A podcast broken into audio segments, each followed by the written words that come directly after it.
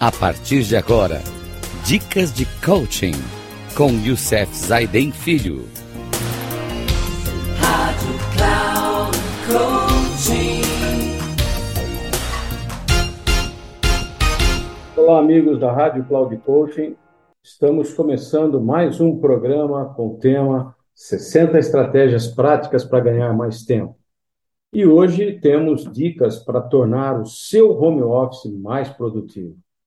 No programa anterior, falamos sobre tem, quem tem o perfil para trabalhar em home office.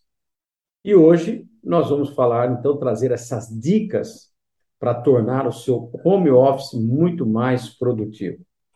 Então, a primeira dica de hoje é crie seu ritual. Como sua casa e seu trabalho estão no mesmo ambiente, Pode ser perigoso misturar as tintas a ponto de perder os limites entre o pessoal e o profissional, prejudicando a todos dentro de casa.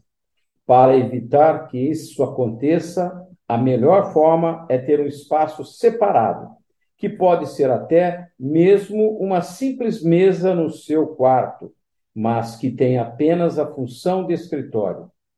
Se você tiver um quarto extra na casa, sem dúvida será a melhor opção. Outra coisa bem simples, mas que tem um efeito impactante no seu inconsciente, é vestir-se para o trabalho, mesmo estando em casa. Esse ritual de levantar, tomar banho, se trocar, tomar café e só então pegar no batente precisa ser realizado. É como se você virasse a chave do seu cérebro para o trabalho.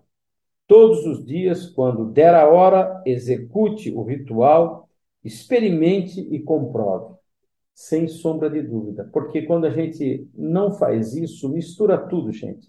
Fica uma coisa, você não sabe se você está trabalhando, se está em casa de pijamas, é uma loucura. Então, faça o ritual como você fosse para o seu trabalho.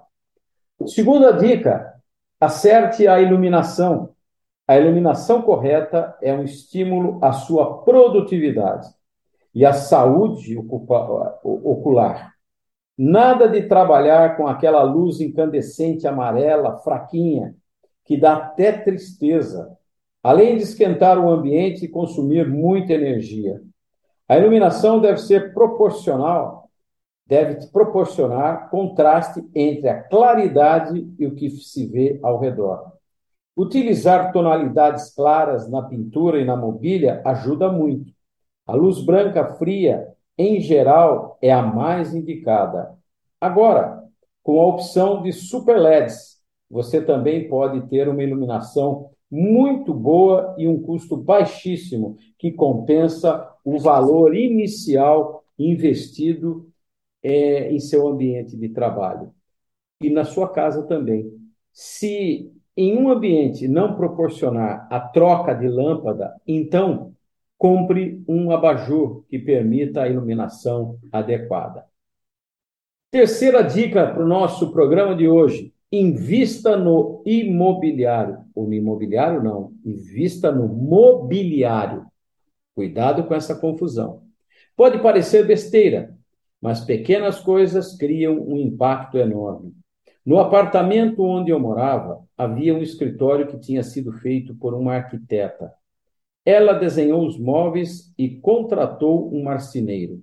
Ficou lindo, mas eu não conseguia trabalhar naquela mesa. Depois de uma hora sentado ali, eu já não aguentava mais e nem sabia direito por quê. Só mais tarde fui descobrir que a mesa era 5 centímetros mais baixa do que o recomendado, e a cadeira que eu tinha não compensava essa diferença. Infelizmente, a mesa da cozinha ou o sofá ou a cama não são ambientes ideais para você trabalhar por longas horas. Procure a mesa adequada e, principalmente, invista em uma cadeira ergonômica que permita regular pelo menos a altura e o encosto. Quarta dica de hoje, pessoal: defina o horário e as paradas. Acho que este é o maior desafio de todos. Tem gente que acha que vai começar a trabalhar assim que acordar e só para quando der sono. Se você fizer isso, vai ficar exausto, acabar com o casamento ou virar um workaholic de marca maior. Você precisa ter hora para começar e para terminar. Deve parar para almoçar, ter horários de cafezinho e limite para horas extras. Seu horário tem que ser fixo para que se crie uma rotina séria. Depois, de estiver, depois que estiver funcionando, você flexibiliza. Não deixe de fazer pausas de tempos em tempos para tomar um café, comer uma fruta. Ajuste o alarme do celular para marcar esses intervalos no começo e depois viram um padrão. Mas cuidado para não exagerar nas comidinhas. Este é o meu maior desafio do home office. Eu acabo sem parar e se isso e isso realmente não é legal. Sabe o que eu fiz, gente? Parei de fazer home office, juro para vocês.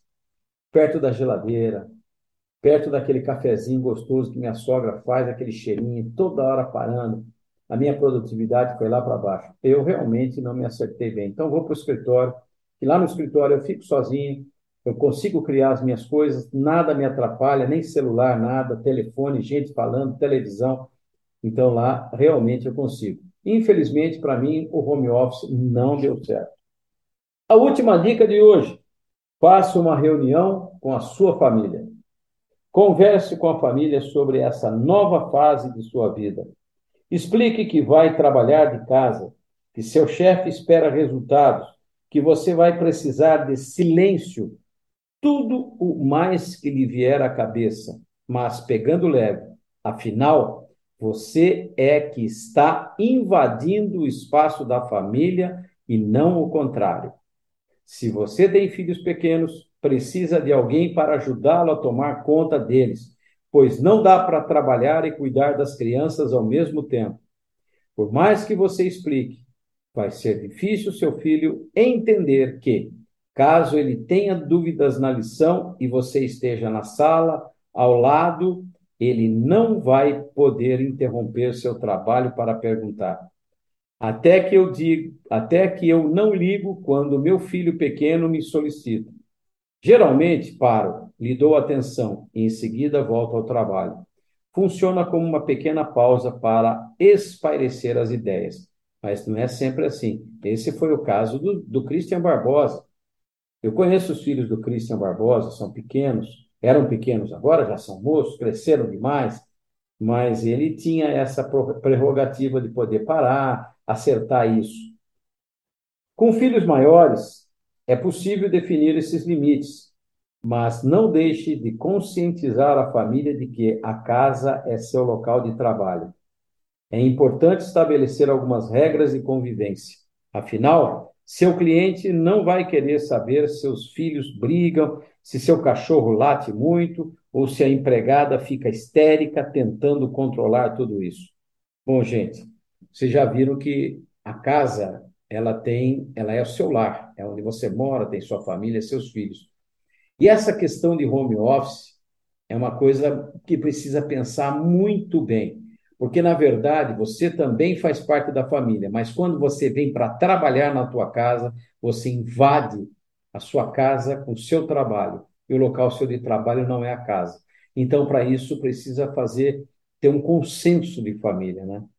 Se não houver jeito em casa, então faça um teletrabalho da cafeteria, da biblioteca, da escola, do hotel, etc. A tecnologia hoje nos permite trabalhar de qualquer lugar, desde que a iluminação, o ambiente, a cadeira, etc., sejam propícios para isso. Às vezes, até um, um, um local onde você pode alugar uma salinha por horas, tal, né? fica muito mais fácil para você trabalhar.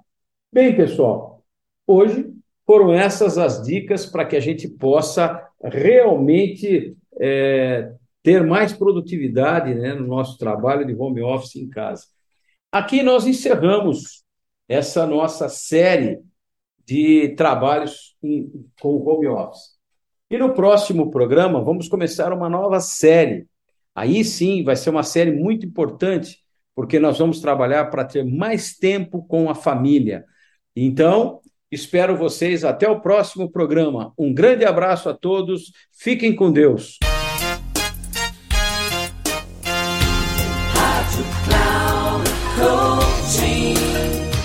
Termina agora o programa Dicas de Coaching com Youssef Zaidan Filho.